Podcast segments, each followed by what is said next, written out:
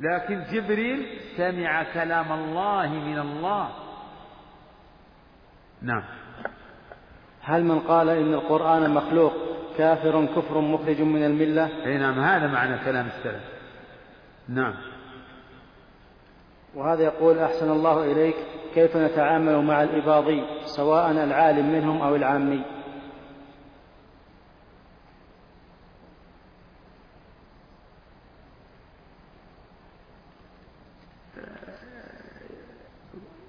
كن داعية. تعامل مع معهم بالدعوة. وجادلهم بالتي هي أحسن. يعني من ظهر يعني من تطمع في استجابته. ومن ظهر منه التعصب فأعرض عنه.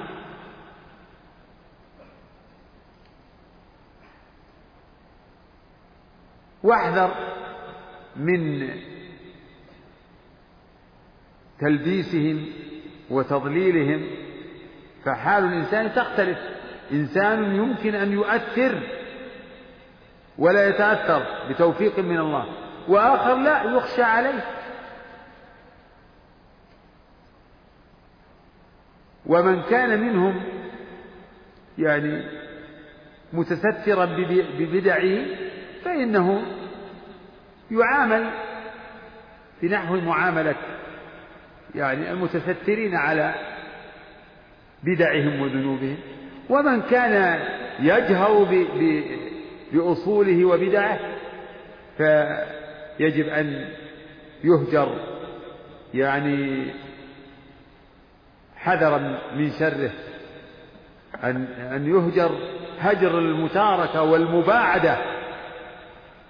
لأنه حينئذ يكون داعية إلى هذه البدع. نسأل الله السلامة والعافية. نعم.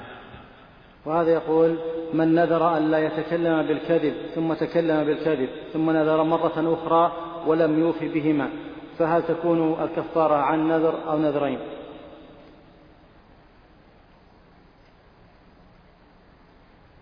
لا إله إلا الله وحده لا شريك له هذا يحتاج إلى أن يشرح. كيف كيف نذر؟ كيف نذر؟ هل نذر يعني شيئا؟ إن كان قال لله علي أن أصوم كذا إن كذبت. أو نصلي كذا أو نتصدق بكذا إن كذبت. ثم كذب فعليه كفارة يمين. وإن كان لا اعتبر يعني ترك إذ الكذب نذر علي لله علي أن أكذب. فهذا نذر لا لا معنى له لأن الكذب حرام عنه فالله قد فرض عليه ألا يكذب. فلا أرى أن يكون عليه شيء إلا أن يتوب. يتوب إلى الله من الكذب حتى ولو لم يكن قد نذر. لأن هل تحريم الكذب عليه بسبب نذره؟ يعني لما نذر حرم عليه الكذب الكذب حرم عليه قبل أن ينذر. فإذا نذر معنى تحصيل حاصل. فإذا كذب فقد عصى فعليه أن يتوب إلى الله من كذبه ولا شيء عليه. عليه التوبة. كلما كذب عليه أن يتوب. أن يتوب توبة نصوحة. نعم. وهذا يقول نرى مع الأسف إذا ذكر الرسول صلى الله عليه وسلم صلوا عليه. وإذا ذكر الله تعالى لم يسبحوه ولم يهللوه. الأمر, الأمر في هذا واسع. نعم. وهذا يقول هل الإسبال خاص بالثوب أم يدخل في ذلك البنطلون وغيره؟ لا الثوب. كل ما كل ما ينزل عن الكعبين سواء كان ثوب أو بشت أو بشت. انتبه للبشت أو أو أو سروال أو بنطلون نعم. وهذا يقول ما لعموم قوله عليه الصلاة والسلام ما أسفل من الكعبين فهو في النار. نعم. يقول من جر إزاره خيلاء لم ينظر الله إليه. ثلاثة لا يكلمهم الله ولا ينظر إليهم ولا يزكيهم وذكر منهم المسبل. المسبل والمنان نعم. يقول هل يقال صلى الله عليه وسلم لغير الرسول صلى الله عليه وسلم فقد انتشر هذا بين الشباب في هذه الأيام؟ ما ينبغي التوسع في هذا حتى يصير شعارا الرسول ورد أنه إذا جاءه قوم بصدقتهم قد يقول لبعضهم آه، صلى الله عليك أو اللهم صل اللهم صل على بني فلان أو على آل أبي فلان. كما قال لأبي أوفى. أما أن تتخذ شعارا أما أن تكون يعني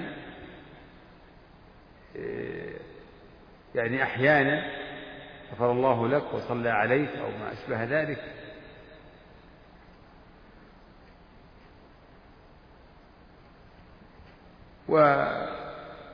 والذي عليه ودرج عليه أهل العلم الدعاء بالرحمة والمغفرة. غفر الله لأخي غفر الله لي ولأخي.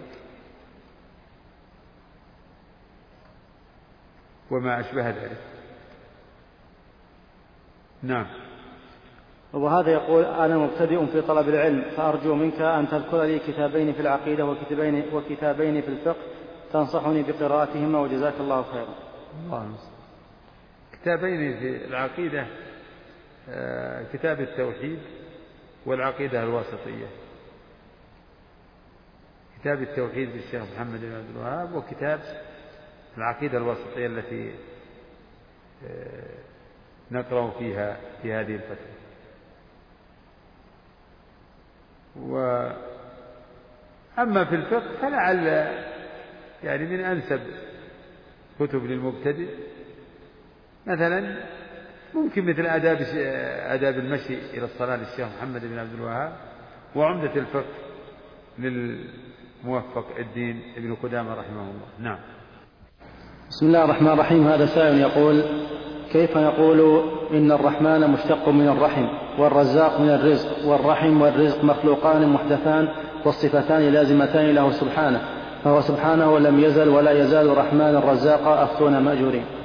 لا يراد بالاشتقاق ما هو إن, إن اسم الرب مشتق من آه، الرزق اللي يعني عرفه الناس بعد ما خلقوا. لا المراد الاتفاق في المعنى الكلي بس. ما هو معناه أن حتى مبدأ الاشتقاق أصله في كلام النحويين ما هو معناه أنه والله كان يعني آه، آه، مثلا الضرب ثم بعد ذلك جاء الناس وشقوا منها ضارب يعني قطعوها منها هذا خيال تعبير بس نعم وهذا يقول توجد ملصقات منتشرة على بعض السيارات مكتوب فيها يا رضا الله ورضا الوالدين ويا رضا الله ويا رضا الوالدين إيش مكتوب فيها يا رضا الله؟ إيه. إيه؟ يا رضا الله ورضا الوالدين إيه؟ ويا رضا الله ويا رضا الوالدين هذه عبارة خاطئة فإنه لا يجوز بداء الصفة لا تقول يا رضا الله.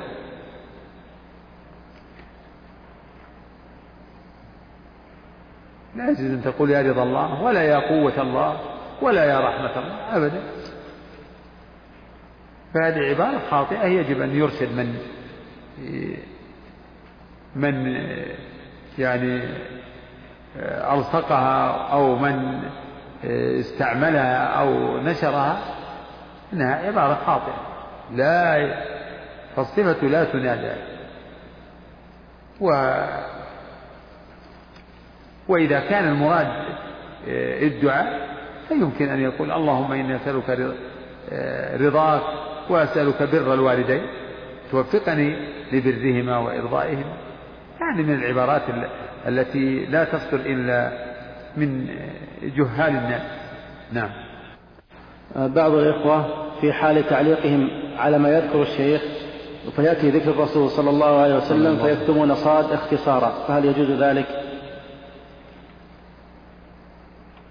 والله نرى أنه ينبغي أن يكتبها كاملة إلا أن يكتبها يعني آه، مؤقتا من أجل يعني السرعة.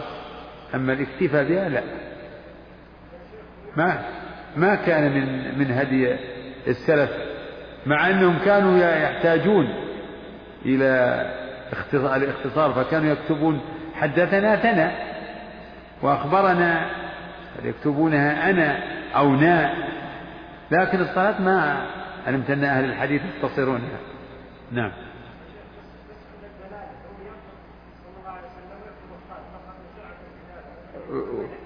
وبعدين يكتبها. خلاص هذا اللي نقول نعم. وهذا يقول كيف نجمع بين هذين الحديثين؟ يضحك الله إلى رجلين يقتل أحدهما الآخر كلاهما يدخلان الجنة والحديث الآخر القاتل والمقتول في النار. سبحان الله لا حول ولا قوة. الأول الرجلان في الحديث الأول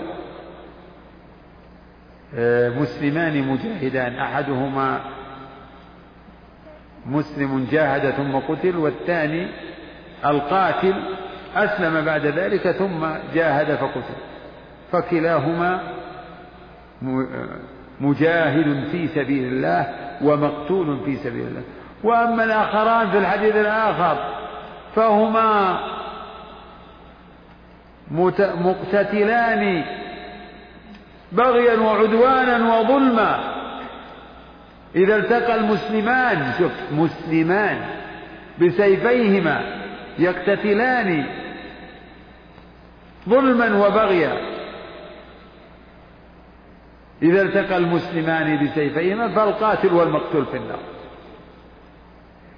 في النار معلوم إن القاتل الأول القاتل المقتول مات على على حاله فهو فالوعيد في حقه باق الوعيد في حقه باق. وأما الثاني فهل الوعيد في حقه ثابت مطلقا؟ ها؟ إيه؟ ما لم يتب ما لم يتب. فإذا تاب تاب الله عليه. فالمقتل فالقاتل يعني عنده فرصة. وإن كان هو أشد لأنه باشر القتل. أما المقتول فقد باء بإثمه بإثم حرصه على قتل صاحبه وأما القاتل الذي باشر القتل فإن أمامه فرصة لأنه حي يمكن أن يتوب ويندم. نعم. وهذا يقول هل هناك صفات لله جل وعلا ثبتت بالإجماع فقط دون الكتاب والسنة؟ الجواب لا. لكن كل ما ثبت بالكتاب والسنة فقد أجمع عليه أهل السنة. نعم. ما الفرق بين قوله من يدعوني فأستجيب له ومن يسألني فأعطيه؟ يقول أهل العلم إن هذه المعاني الثلاثة بعضها أخص من بعض. ف فإنه ذكر الأعم ثم الأخص ثم الأخص. فالاستغفار هو طلب المغفرة. مغفرة الذنوب. والسؤال هو طلب يعني العطايا بمثل صيغة الدعاء. اللهم ارزقنا اللهم انصرنا اللهم ارحمنا اللهم أصلحنا اللهم ثبت. هذا كله سؤال. من يدعوني هذا أعم فإن الدعاء يتناول دعاء المسألة ودعاء العبادة. نعم. وهذا يقول أنزل الله سبحانه وتعالى القرآن إلى السماء الدنيا منجم ثم نزل به جبريل إلى النبي صلى الله عليه وسلم حسب الوقائع والأحداث. ما رأيكم في هذه المقولة؟ حفظكم الله. هذا جاء أثر عن ابن عباس رضي الله عنهما وأثر مشهور ولكن كون جبريل يأخذه من بيت العزة هذا خلاف ما عليه أهل السنة والجماعة من أن من أن جبريل يسمع الوحي من الله يكلمه من وحيه بما أراد. ثم إن نفس هذا الأثر قد لا يدل على إن جبريل يأخذه من بيته. نزل يعني أنزل القرآن إلى بيت العزة في السماء الدنيا. وقد كان القرآن أيضا مكتوب في اللوح المحفوظ. فكون القرآن في اللوح المحفوظ أو كونه مكتوب في أيدي الملائكة وأنه أنزل مثلا إلى بيت العزة كل هذا لا يمنع ولا ينافي أن يتكلم الله به سبحانه. في في الأوقات التي يشاؤها كما أن كلام الملائكة وكلام العباد مكتوب في اللوح المحفوظ لكن كل ذلك كتابة مقادير. كتابة كتابة أن هذا سيكون. لا على أنه كان.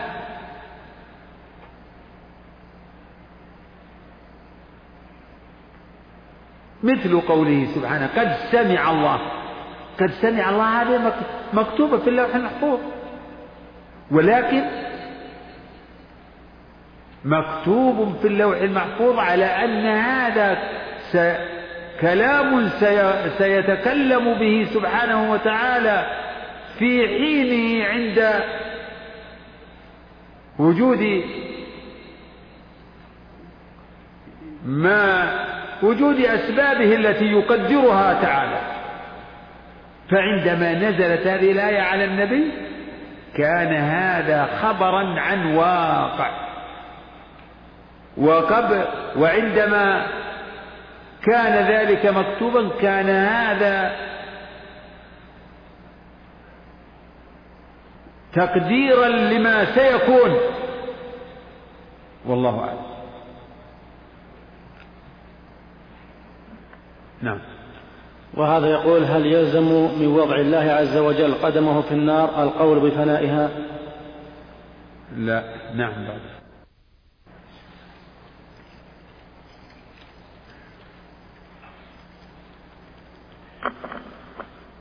بسم الله الرحمن الرحيم. السؤال الأول يقول فضيلة الشيخ حفظه الله من المعلوم أن أهل السنة والجماعة يثبتون صفات الرب سبحانه من غير تحريف ولا تعطيل ولا تكييف ولا تمثيل. وورد في دعاء دخول المسجد اللهم افتح لي أبواب رحمتك. فما المراد من افتح لي أبواب رحمتك؟ الواردة في الحديث وهل هي صفة الرحمة لله أم لا؟ وجزاكم الله خيرا.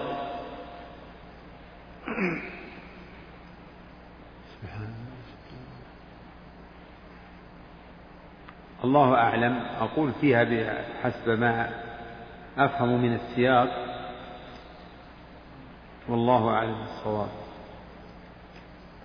افتح لي أبواب رحمتك إما أن تكون الرحمة الجنة.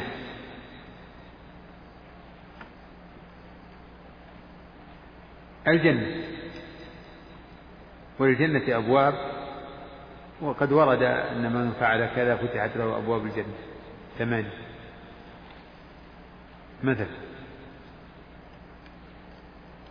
وافتح لي أبواب رحمتك.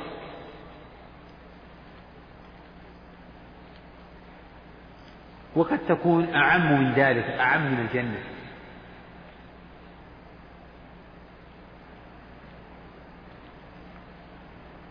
قد قد يكون المراد أبواب رحمتك يعني الأسباب والطرق الموصلة إلى رحمتك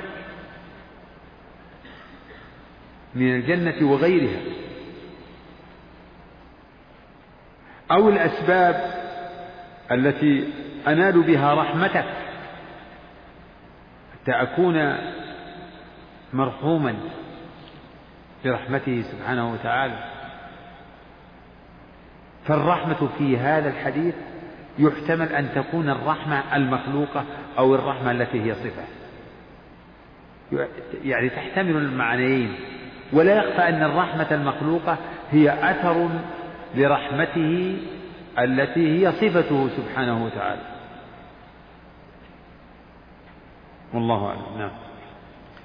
وهذا يقول ما حكم الروافض الموجودين بيننا الآن وكيف نعاملهم وقد ابتلينا بهم في مدارسنا وأعمالنا؟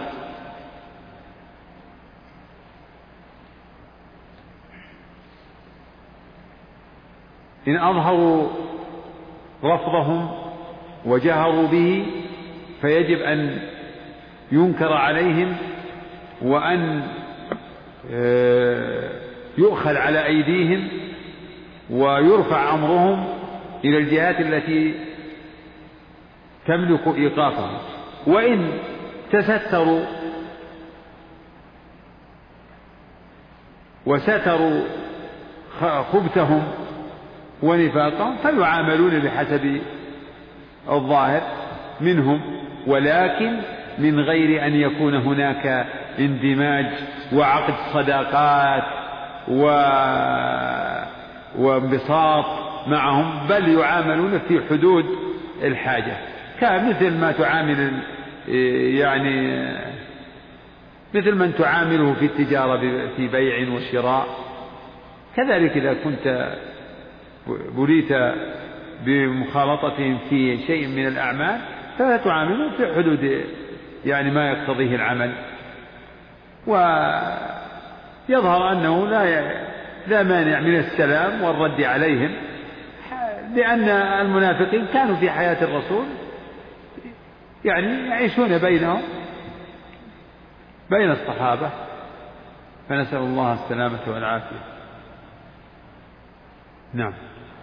أعوذ بالله من شرهم نعم. ما موقف أهل السنة وأهل السنة من الأشاعرة؟ وما موقف الطالب إذا كان يدرسه رجل أشعري؟ الله أهل السنة أهل عدل يعاملون الناس بالعدل عملا بقوله تعالى وإذا قلتم فاعدلوا فهم ينكرون على الأشاعرة ما عندهم من المخالفات ويعرف ويعرفون لهم ما عندهم من الحسنات. تجاوز. نعم.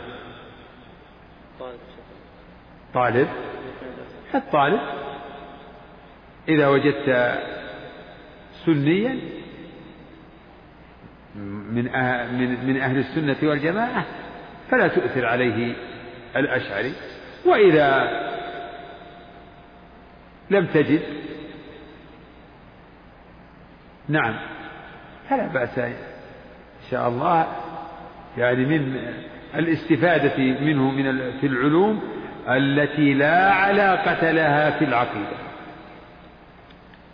هذا يدرس رياضيات علوم العلوم التي لا علاقة لها في العقيدة التي يخشى مثلا أن يكون له أثر فيها. نعم. وهذا يقول ما حقيقة الزيدية؟ وهل هم كالمعتزلة؟ الزيدية هم شيعة. هذا الأصل فيهم أنهم شيعة. ويعد ويعتبرون هم آه، خير طوائف الشيعة. ويسمون المفضلة لأنهم يفضلون عليا على أبي بكر وعمر لكنهم ليسوا كالإمامية آه، السبابة الخبثاء الذين يسبون أبا بكر وعمر ويطعنون فيهما وفي دينهما وفي خلافتهما. وقد دخلت على كثير من الزيدية أصول المعتزلة هذا الذي ذكره أهل العلم. نعم. هل يكفر صاحب الكبيرة الذي يعرض كبيرته على أصدقائه مثلا متفاخرا بذلك ويصف تفاصيل فعله؟ والله يخشى عليه من الكفر لأن هذا يشعر يشعر بارتياح ورضا واستباحة هذا خطر يبدو إذا كان الإنسان يتبجح. بممارسة الزنا والفجور ويكون يعني مبسوط ولا يكترث. هذا ينبي عن عن خبث. الافتخار الفخر يدل على الرضا على المحبة على المؤمن. وإن زنى وإن سرق فهو في قرارة نفسه لا لا يفخر بهذا. ما يفخر؟ ما يفخر عنده يعني لابد أن يكون في في في نفسه شيء من من وهم. يؤمن بأن هذا محرم. من يؤمن بأنه محرم؟ يفتخر؟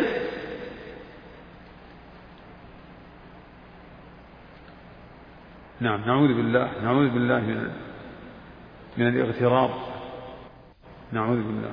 نعم. إذا كان إذا كان هذا هو معتقد المعتزلة والخوارج في مرتكب الكبيرة فهل معنى ذلك أنهم لا يرتكبون الكبائر أبدا؟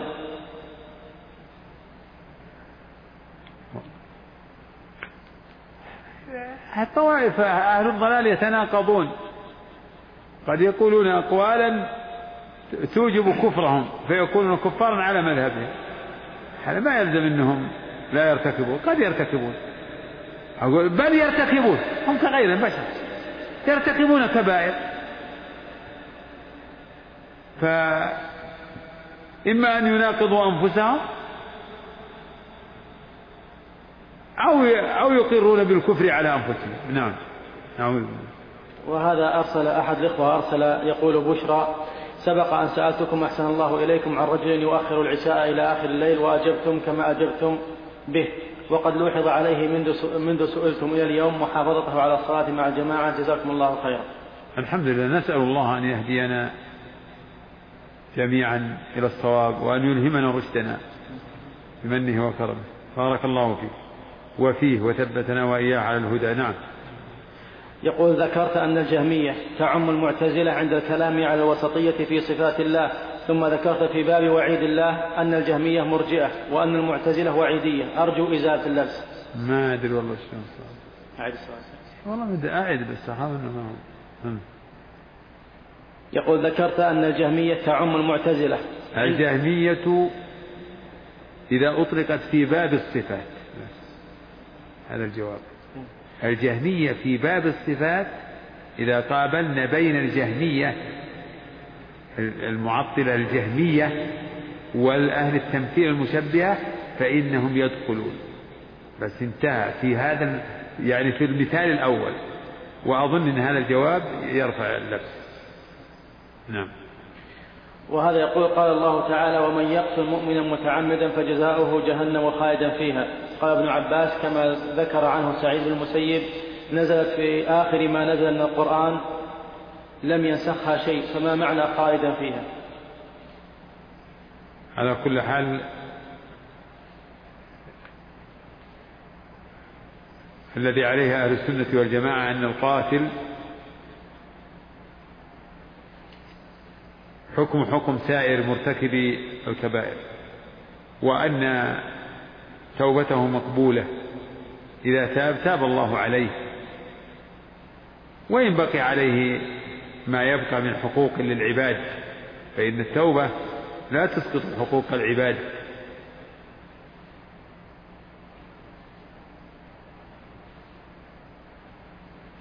وإن نزلت هذه الآية متأخرة عن آية الفرقان فلا يمتنع أن تكون مقيدة بها كيف والنصوص والنصوص التوبة يعني تعم الكفار.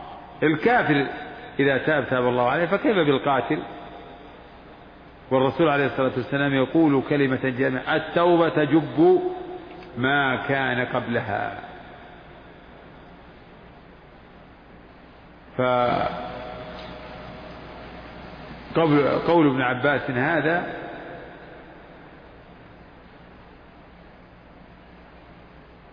لا يصح أن يكون معارضا لا تعارض به النصوص الكثيرة الدالة على التوبة وعلى خروج أهل التوحيد من النار. ولا أظن إن ولا يقول ابن عباس إن مرتكب الكبيرة إن أنه مخلد في النار. لا. يقول إنه مستحق لهذا الوعيد.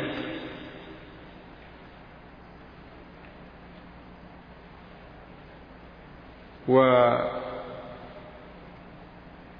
مستحق للوعيد. نعم. ولعل مما يوجه هذا إن القاتل تتعلق به يعني أهل العلم قالوا إن القاتل يتعلق به ثلاثة حقوق. حق لله لأنه عصى ربه وحق لأولياء المقتول وهذا يستوفى إما بالدية أو بالقصاص وإما أن يسقط بالعفو. والحق الثالث حق للمقتول وهذا لا بد من استيفائه يوم القيامة. والخلود هنا مؤول عند أهل السنة بالمكث الطويل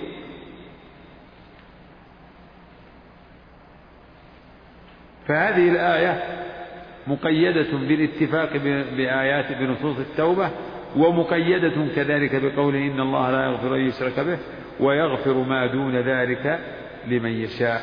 والله أعلم. وهذا يقول هل هذه العبارة الصحيحة وهي إن الذوات القائمة بنفسها إذا أضيفت إلى الله فهي إضافة تكريم وتشريف. إن ما أدري إيش إن؟ إن الذوات إن, إن ما فهمت. أن الذوات القائمة بنفسها ما أدري إيش؟ الذوات. إيش الذوات؟ جمع ذات. إن الذوات؟ إن الذوات القائمة بنفسها. آه. الذوات القائمة بنفسها. ها. فيها. آه إن الذوات القائمة بنفسها إذا الذوات القائمة بنفسها نعم. إذا أضيفت إلى الله فهي إضافة تكريم وتشريف. والذوات الغير قائمة بنفسها إذا أضيفت إلى الله فهي صفة لله. على كل حال عبارات واضح من السياق بدونها كلام. الذي قاله يعني بعض أهل العلم كابن القيم يقول إن ما يضاف إلى الله نوعان. يعني أعيان قائمة بنفسها فإضافتها إلى الله يعني من إضافة المخلوق إلى خالقه. وقد تقتضي تشريفا كالناقة والبيت وما إلى ذلك. وإن كانت أمور معنوية كانت إضافتها إلى الله من إضافة الصفة إلى الموصوف. هذا ما أذكره في هذا المعنى. و والأمر أوضح عندي من هذا الكلام. فإضافة الوجه واليد إلى الله والعينين وإضافة العلم إليه وإضافة السمع والبصر كله من إضافة الصفة إلى الموصوف. فالعقلاء يدركون هذا. بدون بعض العبارات التي تحتاج إلى تفسير. نعم. وهذا يقول نعلم جميعا أن الله عز وجل خلق السماوات والأرض في ستة أيام. السؤال أليست هذه الأيام الستة؟ تعتبر ستة آلاف سنة وذلك مصداقا لقوله تعالى عن اليوم أنه كألف سنة. هذا في خلاف بين أهل العلم. منهم من أهل العلم من يرى أنها كأيامنا هذا. ومنهم من يرى أن اليوم يعني مقداره ألف سنة. هذا رأي لبعض السلف وبعض الأئمة.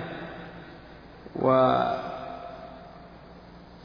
وإن القول بأنها أيام كهذه الأيام لعله أظهر وأقرب لأنها مطلقة والرسول سماها الأحد والإثنين والثلاثة والإربعاء إلى أن ذكر الجمعة. عدها. فلا يعني لا يمكن الجزم بأنها يعني بمقدار ألف سنة إلا ببرهان. والله أعلم. وهذا يقول كيف يكون الولاء والبراء للمسلم من هذه الفرق الضالة؟ فهل يتولاهم على أنهم ينتسبون إلى الإسلام أم يتبرأ منهم؟ عند أهل السنة إن الناس ثلاثة أصناف عدو لله فتجب يعني عداوته معاداته والبراءة منه ومؤمن تقي صالح تجب موالاته ومحبته مطلقا. وثالث مخلط كالعاصي كالمسلم العاصي والمسلم المبتدع. بدعة لم يخرج بها عن الإسلام باقي هو مسلم. لم يخرج بها عن الإسلام فهذا يحب ويوالى بقدر ما معه ويبغض ويعادى بقدر ما معه من العصيان. والإسلام يجمعهم. أخوة الإيمان لا تزول بالمعصية لا تزول بالمعصية. أخوة الإيمان باقية. إنما المؤمنون إخوة. إنما المؤمنون إخوة. فكل من لم يثبت آه، إنه مرتد خارج عن ملة الإسلام فهو داخل في عموم أخوة الإسلام. الأخوة ثابتة بين بين المسلمين. بين فرق الأمة إلا من حكم بكفره والعياذ بالله. نسأل الله السلامة. أعوذ هذا يقول نحن شباب أتينا لطلب العلم. في هذه المنطقة المباركة ولدينا بعض الأسئلة التي نرجو أن تمنوا علينا بالإجابة عليها. منها ما هي دروسكم خارج هذه الدورة وأين تقام؟ ما هذا الوقت ليس مكان للإجابة على مثل هذه الأسئلة. تؤجل. نعم. السؤال الأول يقول ما معنى قوله في الحديث غرلا بهما؟ ما معنى بهما؟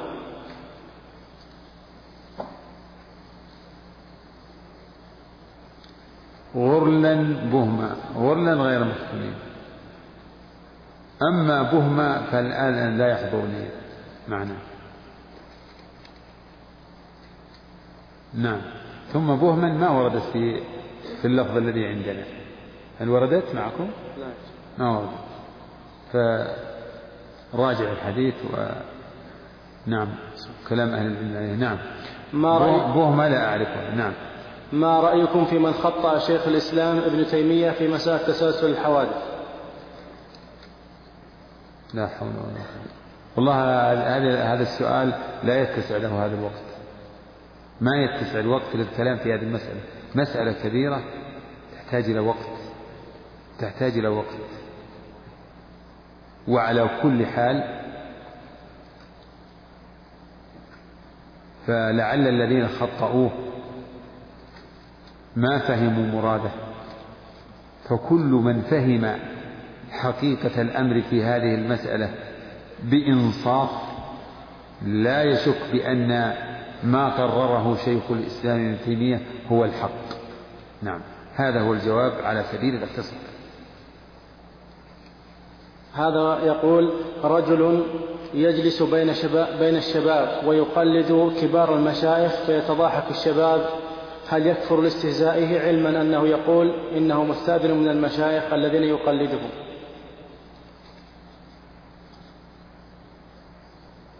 هذا من شأن أهل الجهل والسفه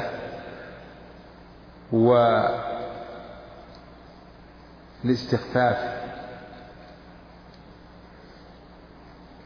هذا إنما يفعله سفهاء الناس. أصل التقليد مبدأ التقليد والتمثيل للشخصيات تقمص الشخصيات هذا أسلوب أهل اللهو. هذا هو الذي يقوم عليه التمثيل. التمثيل الذي آه، يمثل حجما كبيرا من برامج من برامج الترفيه الترفيه الأثيم للبريء ليس هو الترفيه البريء. وأما قوله إنه مستأذن فهذا مستبعد. أنا أظن إنه كذب. إن كان يقوله لمن يمثل عندهم فلا أستبعد أنه يكذب عليهم. فيجمع بين استهزائه واستخفافه و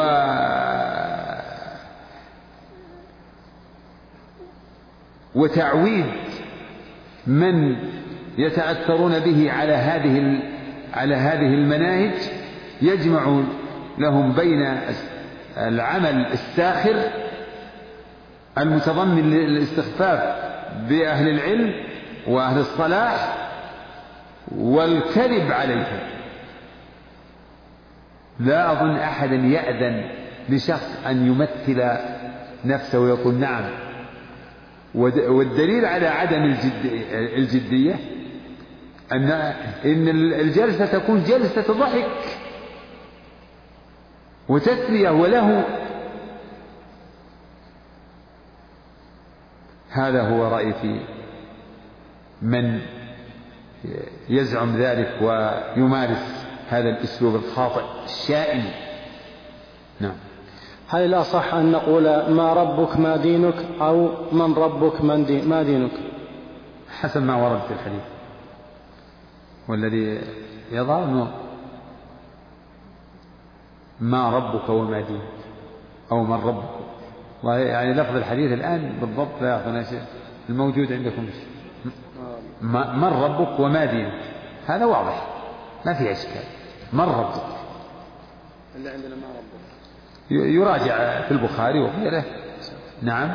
وكل من اللفظين له وجه. لكن لفظ من؟ أليق لأن من في اللغة العربية؟ يعني تستعمل لمن يوصف بالعلم في المخلوق يوصف بالعقل و فهذا أنسب.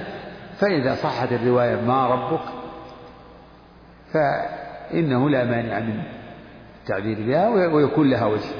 لكن الآن المتبادر هو هذا كما هنا كما أثبت. من ربك وما دينك من ربك وما دينك ومن نبيك نعم. السؤال الأخير هل يصح إطلاق لفظ الشخص على الله سبحانه وتعالى؟ ورد في البخاري لا شخص أغير من الله من أجل ذلك حرم الفواحش ما ظهر منها وما بطن الحديث لا شخص. فهذا مما يخبر به عن الله ويقال إنه شخص. نعم. وشيء. لكن لا يقال إن هذا اسم من أسماء الله الشخص. كما إن الشيء يطلق على الله فتقول الله شيء لكن ليس من أسمائه الشيء. وهذه المسألة المشهورة عند أهل العلم أنه إن باب الإخبار أوسع من باب التسمية والوصف والله أعلم. شنك؟ نعم. نعم. والله هذا الذي يظهر لي لأن يعني من يصدق عليهم أنه من أهل السنة فيهم العصاة فيهم الظالمون لأنفسهم وهذا لا يخرجهم لا يجعلهم من أهل يعني من أهل البدع. لأن أهل السنة هذا الاسم يتناول من يسير على هذه الأصول. وأهل السنة فيهم على مراتب. هذا هو الذي يظهر لي. فالفرقة, فالفرقة الناجية المنصورة لا ريب أن هؤلاء هم المستمسكون بالإسلام المحض كما قال الشيخ. مستمسكون بالإسلام المحض. وأهل الكتاب وأهل السنة والجماعة يعني يعني بالمفهوم التام هم كذلك المتمسكون بالإسلام المحض. علما وعملا ظاهرا وباطنا. لكن أهل السنة يدخل فيهم من يكون ظالما لنفسه ببعض المعاصي. ولو ولو كان يعني ارتكاب بعض المعاصي يخرج من هذا المفهوم لكان كثير من من يعني ممن ينسبون ويعرفون بأهل السنة كثير منهم ليسوا من أهل السنة والجماعة. ماذا إذا ما يكون؟ ماذا يكونون؟ فعندي إن أهل السنة والجماعة لفظ آه، مع الفرقة الناجية والمنصورة إن بينهما من آه، الفرق كما بين الإسلام والإيمان على ما هو معروف. إن الإسلام يعني أوسع دائرة هذا المعنى.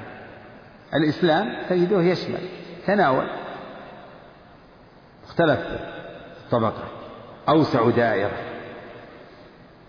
فكل من كان على اعتقاد أهل السنة يعني في في في التأصيل يعني من حيث الإيمان بالله وملائكته وكتبه ورسله واليوم الآخر بالقدر فيؤمن بأسماء الله وصفاته على ما تقدم ويؤمن بالقدر على ما هو مقرر وكذلك آه، في الإيمان وفي أصحاب الرسول عليه الصلاة والسلام في المسائل الخمس التي فهو من أهل السنة. نعم. نعم. هذا سائل يقول عندما يتحدث المتحدث عن التفريق بين أهل السنة وبين من خالفهم من الفرق يركز على موضوع الصفات فقط. فهل امتاز أهل السنة بالصفات بتوحيد الأسماء والصفات فقط أم هناك فروق أخرى؟ لا لكن قد يقتضي المقام أحيانا الاقتصار على بعض الأصول. وإلا فأصول الإيمان كما هو كما لا يخفى أصول الإيمان متعددة. والأصول التي يتميز بها أهل السنة عن غيرهم لا تختص بالصفات. فهناك موضوع الإيمان مرتكب الكبيرة والموقف من الصحابة رضي الله عنهم.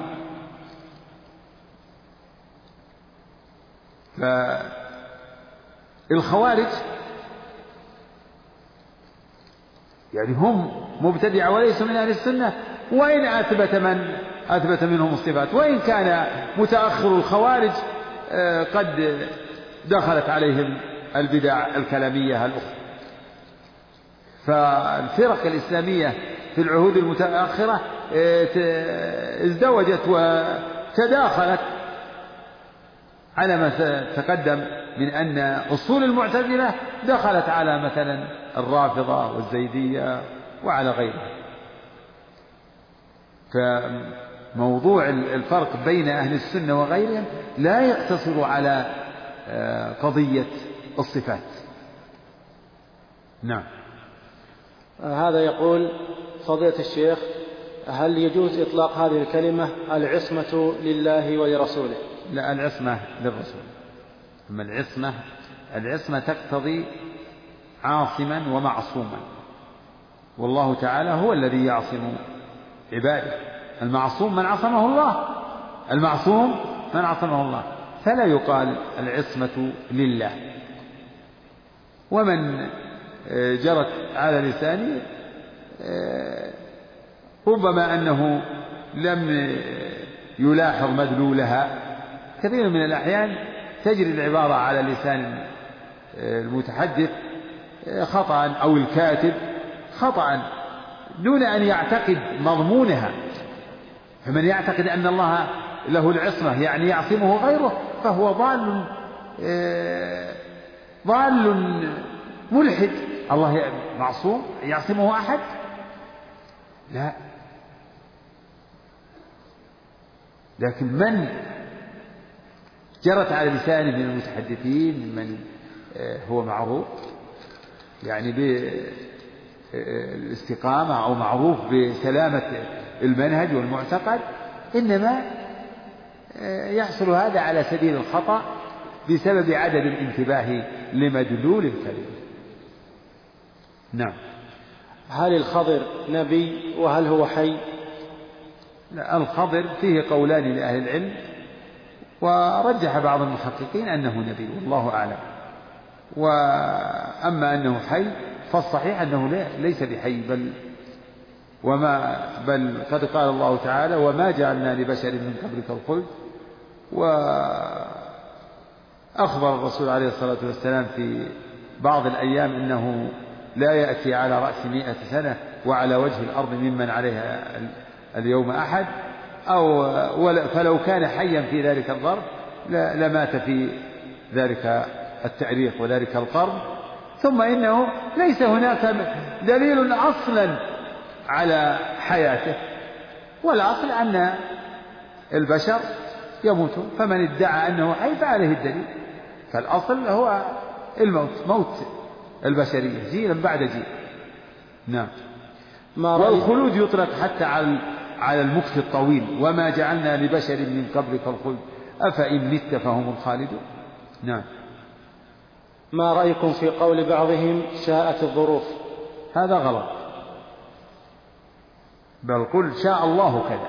لا تقل شاءت الظروف. الظروف ما لها مشيئة. ولا تصرف ولا مخلوقة الزمان الليالي والأيام والأسباب. هذه كلها مخلوقات ليس لها مشيئة. مشيئة تؤثر. لكن الإنسان تقول والله شاء فلان أن يفعل كذا نعم له مشيئة. شاء فلان أن يفعل كذا. أنا ما أردت أني أذهب إلى فلان. أنا لا أشاء أن أذهب إلى فلان. هذا صحيح. أما الظروف والأسباب والأيام والليالي فلا مشيئة لها. نعم. وكذلك شاءت الأقدار. غلط. نعم. هذا يقول هل المبتدع سواء كان من المعتزلة أو الرافضة أو القدرية إذا مات على بدعته يدخل تحت حكم مرتكب الكبيرة أم ماذا أفتون مأجورين؟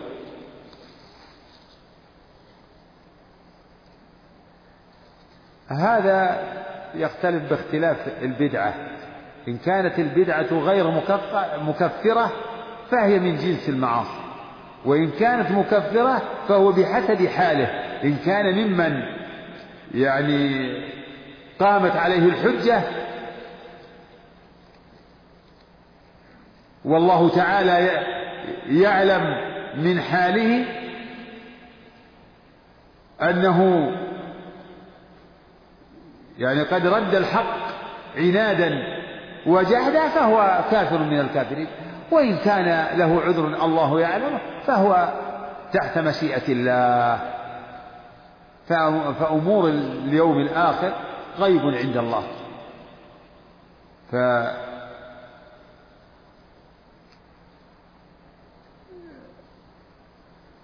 بل إن من المبتدعة من يكون أهون من بعض أهل المعاصي من, من وجه وإن كانت البدعة في ذاتها أقبح من المعصية هذا هو المقرر عند أهل العلم أقبح. لأن البدعة آه، لا يتوب منها صاحبها في الغالب لكنه قد يتوب. لكنه بحكم أنه يمارسها مستحسنا لها ومتدينا بها فهو لا يتوب منها إلا أن يوفقه الله بأن ينور بصيرته وأن يهديه حتى يبصر الحق ويدرك آه، خطأه وفساد ما هو عليه. أقول أنه قد يكون هذا المبتدع مخطئا فقط فلا يكون آثما بخلاف العاصي الذي أقدم على معصية هو يعلم الذي يرتكب الزنا هو مقدم عليه. وهو وهو يعلم أنه معصية. لكن من الناس من يكون طالبا للحق وملتمسا للحق فيقع في البدعة خطأ لا عن تعصب ولا عن تقصير في معرفة الحق. فيكون معذورا. فلا بد من ملاحظة هذا الجانب. نعم. هذا يقول فضيلة الشيخ حفظه الله في بعض الأحيان يصادفنا ونحن ندعو ونحن ندعو إلى الله بعض الناس إلى ترك بعض الشركيات التي يعملها أو المحرمات ونحن نعلم بحكمها أن يقول لنا ومن أنتم؟ هل أنتم مشايخ أو علماء؟ فبماذا نرد عليه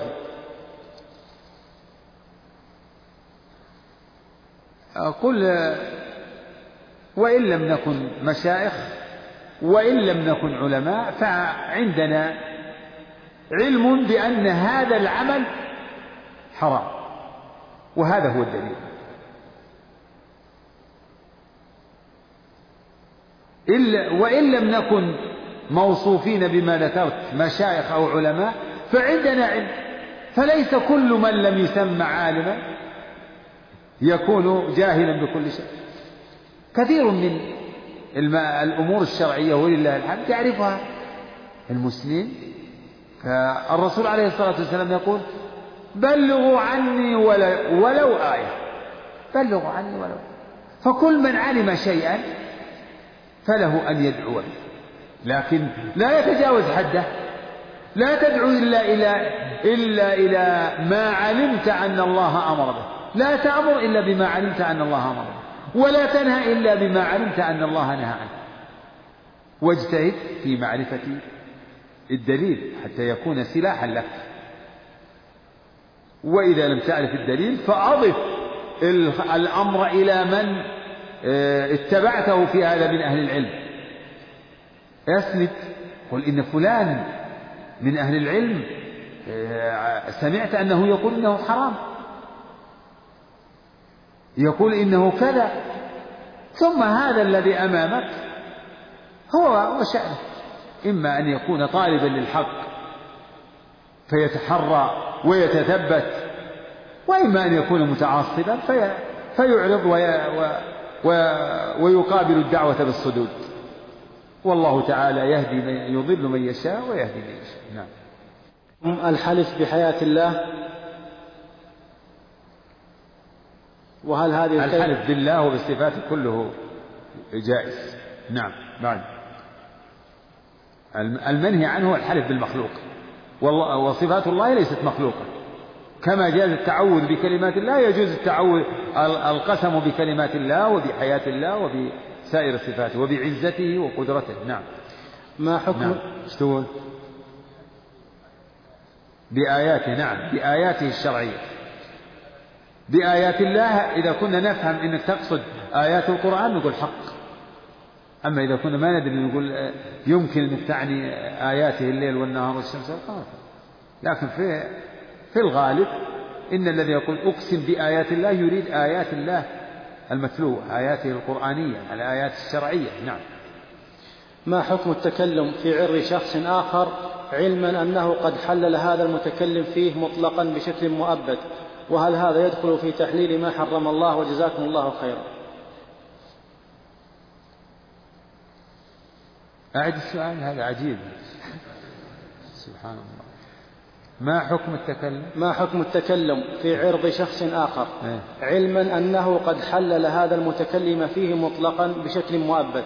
وهل هذا يدخل في تحليل ما حرم الله وجزاكم الله خيرا؟ لا. لا يدخل في تحليل. أنا إذا قلت لشخص الله يبيح مما يصدر منك في حقي. فهذا ليس تحليلا لما حرم الله. وهذا لا يبرر أن تتكلم في عرضي أو في عرض. عرض لا يبرر. أنا إذا أبحت لك أو إذا أباح لك شخص يعني ما هو أباح؟ أباح معنى أباحك معناه أنه يعني تنازل عن مطالبته عن مطالبتك بحقه. يتنازل هكذا لا يطالبك بشيء هو متنازل يطلب الأجر من الله.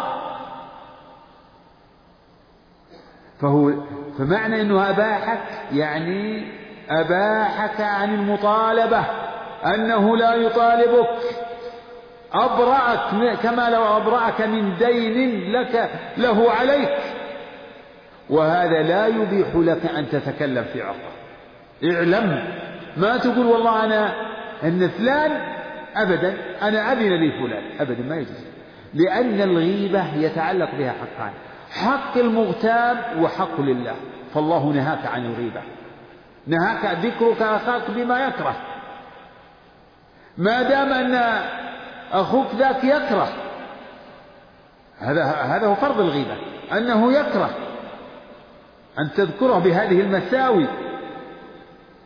فحرام عليك أن تغتابه. ولو ولو قد يعني حل لك أو أحلك من حقه عليك أحلك من حقه عليك. لا يبيح لك أن تغتابه بأن تذكره بما يكره. فإن أسقط حقه فقد بقي عليك حق الله.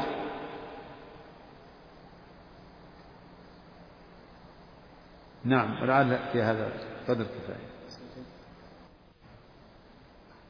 نسأل الله للجميع التوفيق وأن يعلمنا وإياكم ما ينفعنا وأن ينفعنا بما بما علمنا إنه سميع الدعاء. وأوصيكم أيها الإخوة بمواصلة آه، السير في طريق العلم والإجتهاد في ذلك مع الإخلاص لله سبحانه وتعالى وأن تركزوا على الكتب النافعة. وأن تجتهدوا فيما سبق تذكيركم به فيه حفظ يعني قدر من المتون النافعة في العقيدة وفي الحديث وفي اللغة. فالحفظ هو الوسيلة المثلى في تحصيل العلم وفي بقائه. وأخص بالمناسبة العقيدة الواسطية التي يعني درسناها سويا على عجل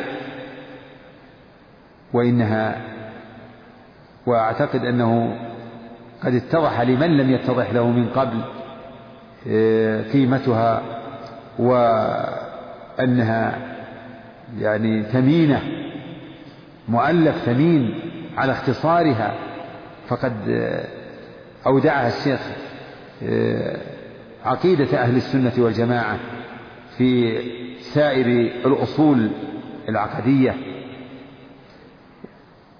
وانظروا كيف ختم بهذا الفصل القيم الذي ذكر فيه منهج أهل السنة والجماعة في المعاملة والسلوك.